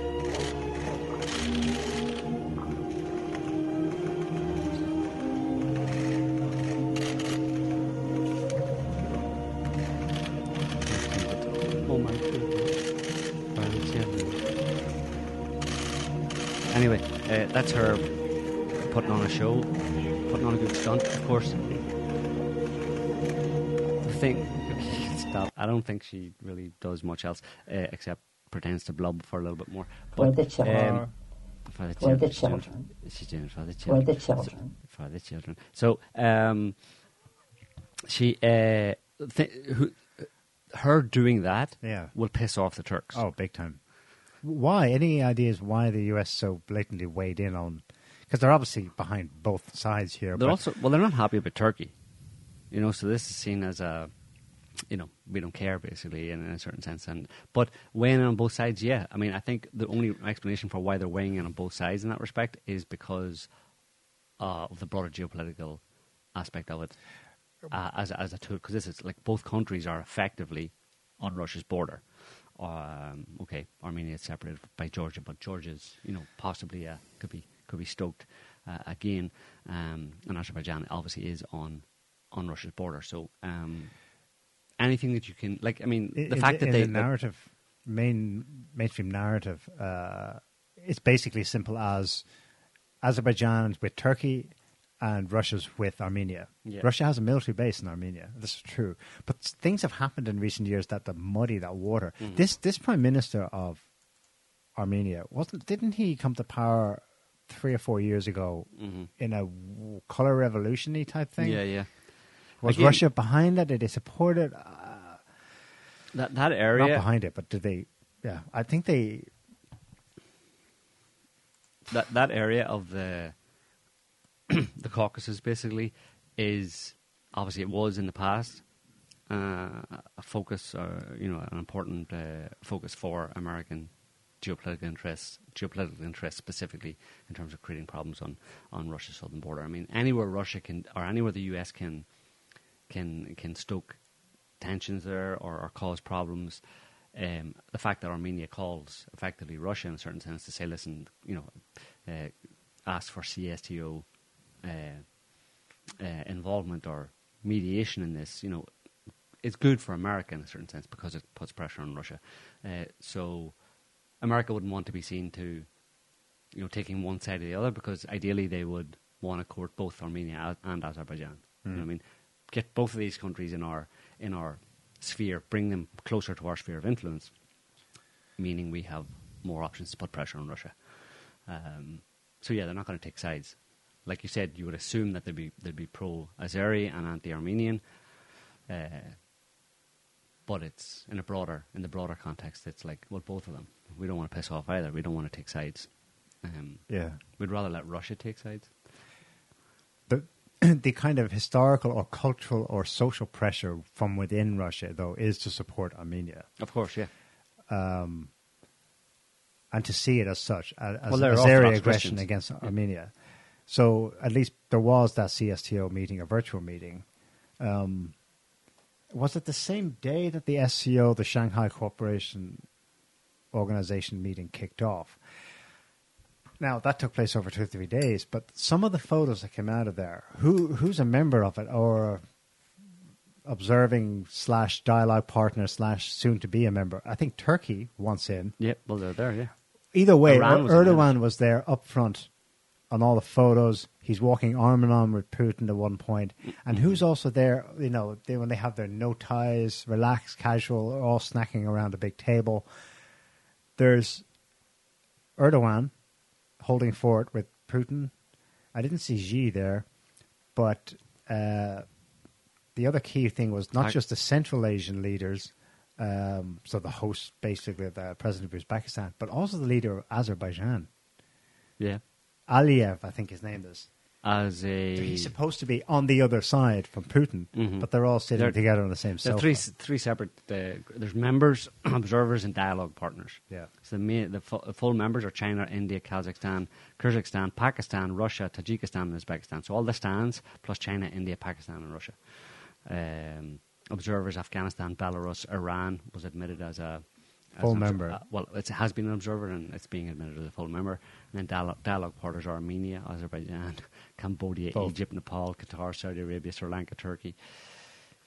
Uh, so it's it's I mean between those three, it's um, apart from Africa, it's most of Asia. It's like all of Asia. It's probably like four billion people or something like that. I mean, governments that uh, rule over four billion people, you know. Yeah, it's it's it's, it's Greater Eurasia. The Eurasianist map, uh, probably made by Dugin 15, 20 years ago, is kind of coming real. Um, although we should, the caveat though is that this is Shanghai cooperation. Right. This is probably this is this is always going to be a Well, Chinese. It's one belt, one road. You know, uh, China, China's uh, Eurasian kind of integration, I, I suppose. Um, A side note, of, do you, I, I don't know. I don't know if you want to discuss it separately, but thi- this SCO summit, um, I thought it was interesting. One Belt, One Road. It's in Samarkand. Mhm. It's not the capital of Uzbekistan, but Samarkand was the old capital of I can't remember Khorasan or something Mhm. in medieval times. The last time the One Belt, One Road was an earlier iteration, uh, the Great Silk Road of the Mongolian time, Yeah. and of course not so much the Mongols, but just prior to that, when um, the whole of Central Asia became Muslim, Mhm. there was a really fantastically, um, a, I suppose, a flourishing, a economic and artistic flourishing. Also scientific. There was a kind of a really brief but pronounced period of um, civilization in the best senses of the word Mhm. at that time. Samarkand was, it's, that's why it was probably chosen. It still is a fantastic, um, as amazing landmarks from that time. So it's an interesting, uh, symbolic place for this to happen. The other side note is that this is the first time Xi Jinping has left China since 2019. in 2019. Yeah, he hasn't left because COVID, right? He's Mm-hmm. Yeah, yeah. full. He's been full. Uh, I, remember, we we know that, and our listeners know that that's not because he's scared of the COVID. That's Mm. because he's scared of the other the COVID as delivery method for other potential things. He, he's probably taken it very seriously. There, he himself has sort of been on international lockdown. He doesn't want to go out because he knows that um, he's probably at risk or something. But the Western media spun. Um, they just flipped it all on his head. They spun the fact that Xi's first meeting is to go meet, primarily, right? He's going to see Putin, of course, as Putin coming quote cap in hand to Xi for help because Russia's losing so badly on the economic front in this great big war against the West. It's n- it's nonsense. That is that is all. Anyone in the West, if they paid any attention to this event, that's, that's, all, they, got, know. yeah. Putin went cap in hand to China for money. Mhm. Yeah. Um, oh, the other part of it was Xi was distancing himself from Putin. Yeah. He left China for the first time to meet Putin. Well, It's the opposite of Yeah. what they're telling you. Pretty He's much. distancing himself from every other Westerner. He was invited to Queen's uh, funeral. I'm not going. um, okay. Obviously, there's Russia, Ukraine. Um, there's Armenia, Azerbaijan. Another fire that nearly flared up was Kosovo, Serbia in August. Sort of, yeah. Um, Yeah, it's interesting that, and then we have uh, the Belarus color revolution in 2020, and then two days after Armenia and Azerbaijan kicks off again, we've got Kyrgyzstan and Tajikistan.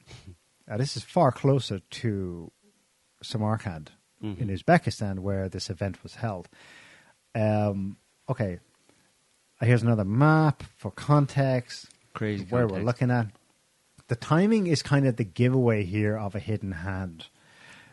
The timing and some other uh, data, as we'll see, about what went down in these border clashes. Um, they're not as serious as Armenia, Azerbaijan, but it could be. I think 80 or 90 people dead at this point. Civilians, a lot of them civilians as well. There's an X, there's an X factor here. Armenia and Azerbaijan so far are killing soldiers. So this is zoomed in, but you should. I've zoomed it in deliberately. I wanted to, pe- for people to see. Look how bloody complicated that is, and how easy it would be to abuse that situation. Right? This is these are the lines as drawn from the end of the USSR for the last 30 years, it's worse than Armenia, Azerbaijan situation. That, I don't know what language this is in, but uh, that's Tajikistan to the south, Kyrgyzstan to the east, Kazakhstan to the north, and Uzbekistan. Look, it's like a knot. Uzbekistan wraps around Tajikistan. It tucks into Kyrgyzstan. Kyrgyzstan itself wraps around Uzbekistan and tucks back into Tajikistan. In addition, there are islands Uzbekistan has islands In within Kyrgyzstan. Kyrgyzstan. Tajikistan has islands within Kyrgyzstan. Tajikistan has also islands within Uzbekistan, and you can see how it's just like a recipe, how easy it would be to provoke that, right? Mm-hmm. Having said that, having said it is remarkable that for 30 years it has been stable, at least on the war front. It has been relatively stable. Um, and that is why the timing of this is all the more strange because this what happened this week, two days after Armenia and Azerbaijan flares up.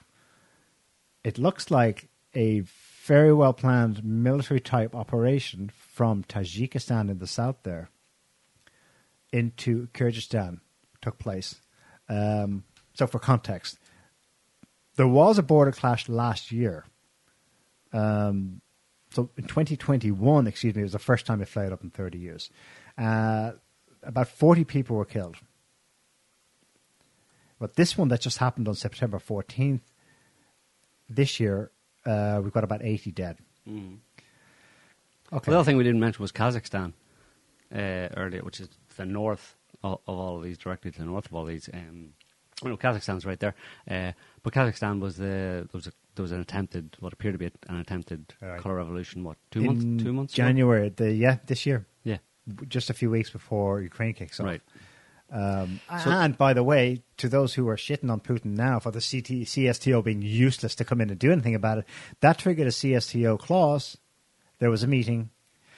Uh, troops were sent in. Yeah, they were mostly Russian. Of course they were. That's always going to be the case. But, for example, Armenia sent 100 troops Mhm. as part of its CSTO delegation. That thing was dealt with o- in- overnight. It Mhm. was gone. Mhm. Done. Dusted. It's interesting though all of these in this particular in this particular area from you know Armenia all the way across uh, Central Asia. You have what's that's like we mentioned. Well, if you include Belarus, it's, well, let's let's not include Belarus, but that's that's three in the past six months. That's three different flare-ups of um, border disputes. Let's call them One of which was pretty much frozen for 30 years. right in an area that is you know to a large extent under in, in Russia's backyard and under Russian, you know, nominally at least under Russian uh, security control. Let's say. Is that a Um, coincidence? Probably not. Well, let's let's look. Here's some, some specific details about what took place um, on the 14th. This is from again Eurasia Net. It's pretty much anti-Russia, pro-West portal, but it doesn't matter. They have some interesting. Um, uh, did you get that, Scotty? Yeah, it's not Okay. showing the images for some reason. Okay, scroll down to um, on September fifteenth.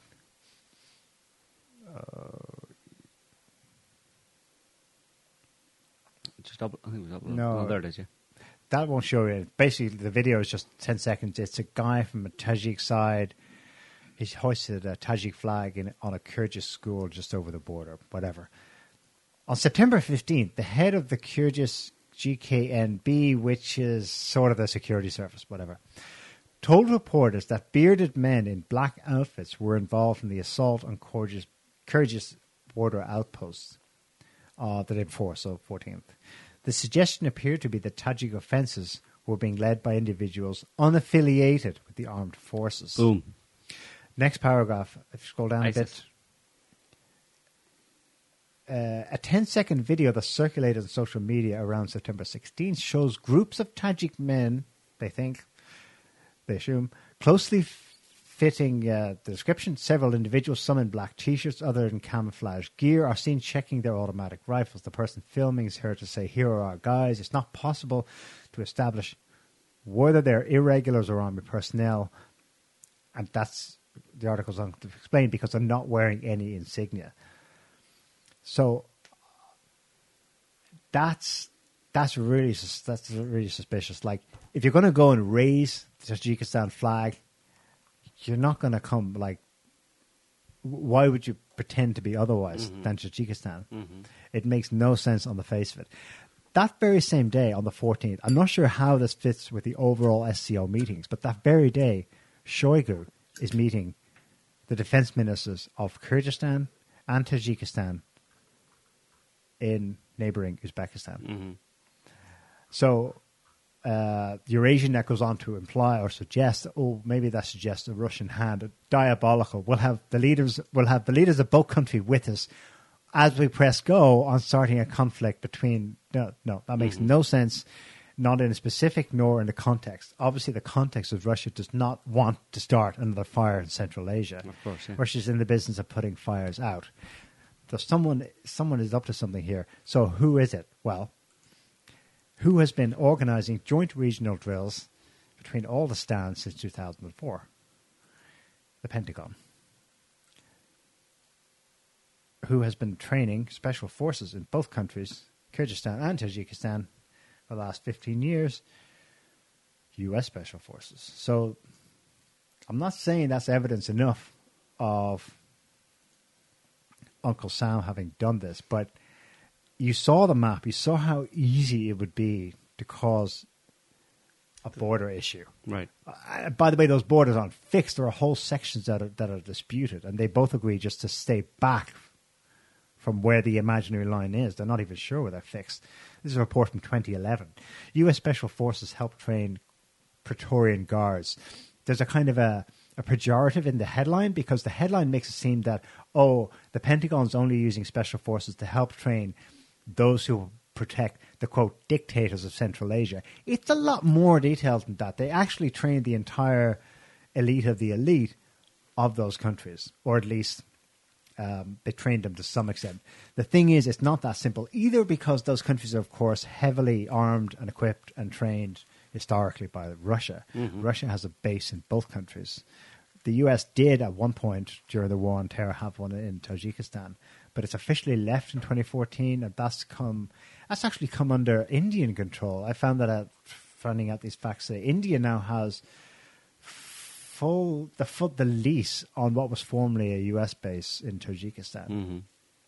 Again, it, it goes to show how complex Central Asia is. So when you have the SCO and you have Modi, the leaders of the stands, uh, the leader of Azerbaijan, uh, the Armenian guy was yep. there as well, yeah. Putin, Xi, etc., etc., meeting for a whole round of meetings, many bilateral meetings between each other, of course, but also roundtable meetings. Are you seriously going to tell me these guys are so cunning and diabolical that actually that's all just smiles for the camera while they're sending secret orders to their special forces to kick off as many border wars across Central Asia Yeah. as possible. Mm. You know, these places are poor, many of them. They're trying to develop the countries. They're trying to not have wars so they can have development. Mhm. Obviously, the way I've just described it there, the interest is on the force that does not want development in Central Asia, that does not want a one belt, one road system. Eurasian integration, yeah. So the motive is really clear. The evidence obviously is only, you know, mystery gunmen with beards. Yeah. We know that Russia's warned in the past that holy shit, you know, these guys could come pouring out of Afghanistan. That was why they had major war drills in the stands in recent years, up to seventy-five thousand troops, massive tank movements. Obviously, there's not going to be a wave of tanks coming from Afghanistan, but A wave, wave of Toyota, pick, Toyota pickups. Toyota pickups, bearded guys, Allah Akbar, uh, who've had special training in, In special schools. Some of them, for sure. And those guys would then be coming back to poor Central Muslim, coun- Asian Muslim countries and uh, recruiting all Yeah. kinds of ISIS, ISIS in Syria all over again. Or or the Taliban or whatever they want to call them. Yeah, uh, ISIS K. No, wasn't wasn't that the uh, Khorasan? ISIS K, exactly, ISIS, yeah. ISIS Khorasan. Unfortunately, th- these things can. I'm pretty sure they're going to put a boot on all of this, uh, stamp it out. But the latest I heard today is that Kyrgyzstan forces apparently shelled. I'm saying it's probably that the that reporting of is probably accurate. Kyrgyzstan forces have apparently shelled a market in Tajikistan in, in retaliation. So the civilians been killed in this. In a sense, this is hotter than Armenia, Azerbaijan because that one's limited to military on military contact. Civilians have been killed here, but civilians being killed is also a telltale sign that you've got a third force. Yeah. That it's not the actual military Right. of either country. Mhm. Um, Yeah, so we'll have to wait and see. But I don't. Yeah, we'll see. Uh, there's a lot of there's a lot of aspects to it. You know, it's it's obviously. Uh, I mean, it's not like you were saying. It's for the first time in 30 years in in Tajikistan and, uh, uh, uh, Kazakhstan. Um, the first time in 30 years there was any any problem, right? I mean, there's other obviously other other forces involved or other reasons. It's not just a border. It's not that it's a border issue. They don't, they didn't suddenly say, "Listen, we have a problem with the border again," when it, when it hasn't been a problem for so long. The same with Ar- Ar- Armenia and, um, to a large extent, Armenia and Azerbaijan. Um, there's energy issues and food supply issues, but particularly energy issues um, that are, and even water, water control, uh, rights over water and stuff. I mean, essential stuff that are that are being uh, that are involved in this. It's a bit too complex to get into because you have to get around, right down to the nitty gritty, down to like almost ground level. But um, there's a lot of other factors that. Um, that that are potential flashpoints, if you know what I mean. That Yeah. unless they're negotiated, then they're ripe for being uh, turned into a, a, a, a you know a shooting shooting war or shooting shooting match, uh, as, assuming someone is there to uh, to stoke it. You know. yeah. Um, yeah. So, um, the one thing I want to maybe finish with a tentative but important piece of data is that RAND document right. um, I came across last week. I'm trying to find it now. Um, there was, a, was something weird happened with that. There are two issues with RAND that came up. One of them was someone found a segment from uh, a report called "Extending Russia." Mm-hmm. Basically overextending Russia. The title gives it away. It was from 2019 or something, and it listed things, things that might happen, not things we're planning to do, but things that you know um, could be like um, a pro-democracy movement in Belarus. Remember, this is the year before that happened. Yep. There could be uh, an Armenian-Azerbaijan border clash. Um, uh, I forget the other list. A whole bunch of them. Yeah. Well, you can just open it there. Do you have it? Yeah. It'll Oh, I it'll um, it'll, op- it opens in a in a player. That's That's basically the document, and the so uh, Rand is a perm, uh, one of the preeminent U.S. think tanks, um, and this is 2019 paper titled "E- "Extending Russia." A lot of interesting parts in it. Uh, one of them was um, one, one quote from it six possible US moves in the current geopolitical competition providing lethal arms to Ukraine, Bingo. resuming support to the Syrian rebels, Done. promoting regime change in Belarus, Check. exploiting Armenian and, and Azeri tensions, Yup. intensifying attention to Central Asia, the Definitely. That's what we just saw this week. and isolating Transnistria. Well, there's some mystery attacks in Transnistria that no one has officially claimed. Drone attacks that killed some Russian soldiers there. Yeah. Uh, the rest of it was uh, there are several other possible geopolitical moves discussed in other RAND research, but not directly evaluated here, including intensifying NATO's relationship with Sweden and Finland, pressuring Russia's Ah, they've claims. since joined NATO. right, pressuring Russia's claims in the Arctic, that's kind of ongoing, and checking Russia's attempts to expand its influence in Asia. That's the So that's general. all in the gen- 2019 RAND think tank that informs U.S. policy, U.S. foreign policy. One of the think tanks that informs U.S. foreign, foreign policy. uh, Right. three three years ago. Isn't it strange then that as that as this real scroll down a little, I want to see is the Rand logo on that. It should be. There you go. It is. That that's a legit. They admit. Oh shit! Look, it's on the URL rand.org. It's published. It's on their course, yeah. website. Extending Russia. This is a real bona fide RAND report. Isn't it strange that the same week there's what supposedly I think first pushed. I saw it by John Mark Dougan, the American cop dissident who lives in Russia. I don't know where he saw it, but supposedly it's a section from another RAND report that was leaked, i.e., it was more classified and it got published or leaked. And it refers specifically to deindustrializing Germany and to weakening Germany in mm. Europe. Mm. Uh, now, this one got more international attention because Rand, they said, that's not our report, that's fake news, mm-hmm. which might, it might well be the case. So, so there's a kind of fake Rand report and a fake, and therefore a legit fact check on mm. it going around, while this one is actually a real one. This sort of fades into the background, you know? Yeah. I wonder, I wonder if some kind of, kind of, that was a micromanagement of information that took place in real time. Mm. Um, possibly. Because, well, the report speaks for itself. It's, it's literally every single item they talk about three years ago has come to pass. Yeah, and it's an example of how those think tanks really do are just producing government policy, producing U.S. government foreign policy. I mean, they read it, the U.S. i- implements it, or maybe it's Or it's, just so obvious them what ought to be done to, yeah, to mess or up it's already in process. They're getting their information from somewhere else. They're just the public face to produce public doc- papers that validate what they've.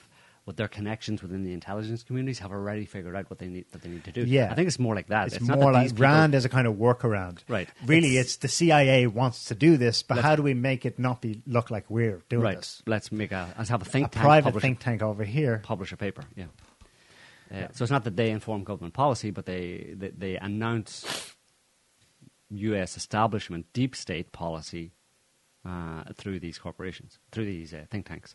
Yeah, Rand issued a press release this week to say fake Rand report quote on weakening Germany, but they've no problem with this one on extending Russia. Yeah, So why why would you not believe that they're that, that certainly it, it's to their advantage to weaken Russia, uh, weaken Germany? And on that point, actually, since we're, uh, I mean, I know it's it's only one aspect of it. I think I just sent you something, Scotty, but that's not it. Um, it's just it's a Financial Times article, so it's only we've only got the uh, the headline because it's behind a paywall. Um, I haven't signed in. Uh, German drinks makers suffer as energy crisis hits carbon dioxide supplies. Um, so that's just one example of. Um, it's it's basically a, a fertilizer problem, which is interesting actually because Putin just announced recently that uh, you know there's there's sanctions on on Russia's Russia's one of the world's leading fertilizer producers, uh, and but they've sanctioned it, so it, so they have a stockpile of fertilizer that they haven't been able to sell to like let's say to uh, to various different countries, and they're willing to give it away for free. But how dare you attempt to give your fertilizer away for free, particularly this, uh, to countries in the south and, and, and in, in Asia and, the Middle East and Africa uh, that that needed that were you know at least made up the, the majority of, of the of the per, the, the the the countries that purchased the fertilizer in, in the first place. Um, but they have the stockpile now because of sanctions, and he said that we're willing to give it away for free, but Um, It's sitting in European ports. it's well, well, either sitting in European ports or they're not letting it out of Russia because they're not allowed to ship it because it's uh, I think it's ammonium nitrate ammonium nitrate gas basically. It's a gas initially that's part of the fertilizer production process, and uh, there's a pipeline that runs through Ukraine from Russia where it's produced that goes through Ukraine down to uh, the Black Sea where it's then shipped to to various different countries. And Ukraine saying no, you're not allowed to. We're not. We're not accepting any deliveries through Ukraine of Russian fertilizer gas for fertilizer. Um, but this carbon dioxide in the, the for the German soft drinks industry is a byproduct of that fertilizer production process. But because of the sanctions, there's German drinks makers may go out of business because they can't get the carbon dioxide to make your fizzy drinks, make their drinks fizzy, right? Uh, and at the same time, I just thought it was very interesting. I mean, it's obviously it's it's slightly disconnected, but at the same time, uh, you have this thing going on. Um, this is uh, a new fabulous engineering project. Um, it's called Carbon Removal Facility, um, and it's in the US. It's it, they're setting it up in Wyoming. It's going to be you know within the next year or two. Um, it's got they hope to capture carbon, Carbon- dioxide, carbon right? the stuff that blah, blah. the stuff that so they're going to suck it out of the air, basically. You know, carbon dioxide that's really important for uh, plant, you know, you know, healthy plant growth and stuff like that. They're going to s- attempt to suck up five million metric tons per year, which is equivalent of five million return flights between London and New York annually. Because there's your example, and so yeah. The, the, it's just like so companies are like going out of business because of lack of carbon dioxide for a different reason but at the same time in america because of greening the economy uh, and, and transitioning to the uh, uh, the new dystopia, uh, they're sucking out over there. And you know what they're doing? If you just scroll down, uh, there's I think there's a little yeah, there's a little graphic down there, a little blue graphic below that. It shows how it, how it works. So you've got the, you basically got renewables. You've got solar panels and uh, wind turbines on the left that are actually providing power for this uh, direct air capture box, giant big uh, facility.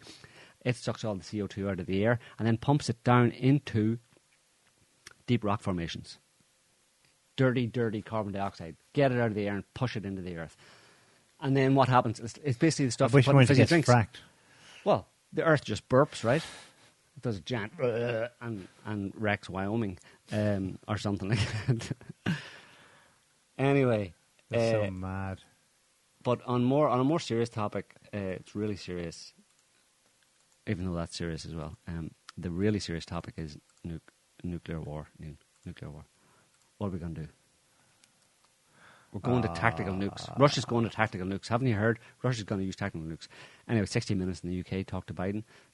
Uh, thankfully, there's, we're we're only going to play 48 seconds of it um, because it's painful. But here's the commander in chief telling the American people via 60 Minutes what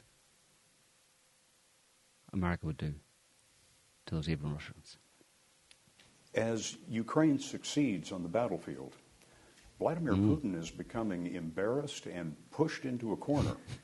That's the narrative. And I wonder, Mr. President, what you would say to him if he mm. is considering using chemical or tactical nuclear weapons. Don't, Bad boy. Don't. don't.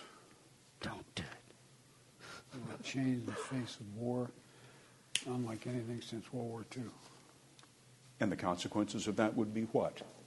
I'm What would the U.S. speculate that. response be? Do you think I would tell you if I knew exactly what it would be? Of course I'm not going to tell you. It'll be consequential. They'll I've no become more of a pariah in the world than they ever have been. And depending on the extent of what they do, will determine what response would occur. Yeah, don't. Don't do it, Putin. Um, it would change the face of war, unlike anything since World War II, when America dropped, the only country ever to drop nuclear weapons on Japan.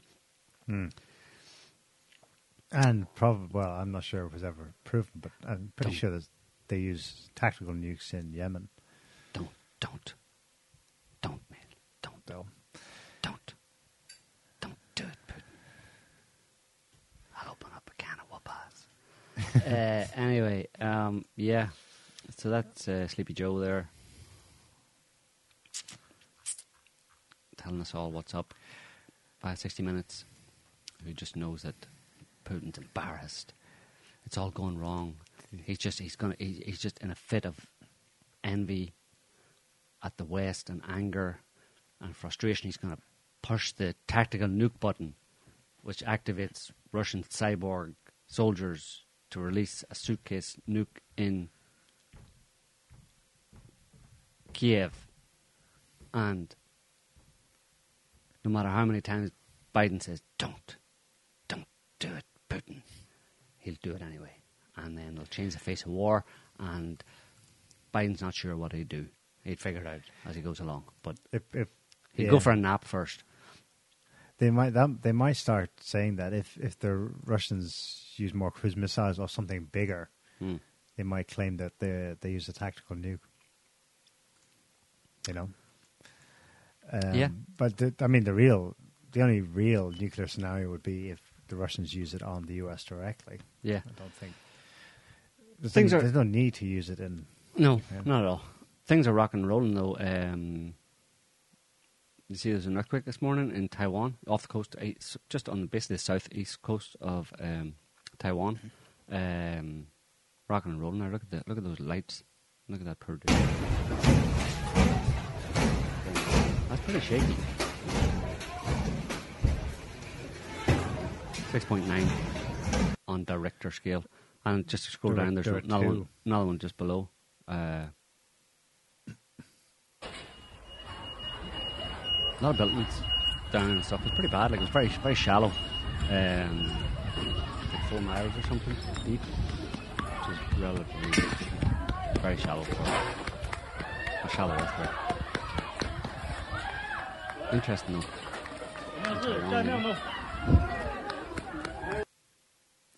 There's a bunch more in that link we can we'll put it. There's, tra- Yeah. there's one just down a train rocking and rolling. Just go down. I'm not sure if below that, bridge is from Th- this earthquake. This one is. The problem is, you see, Taiwan has had Click on that train.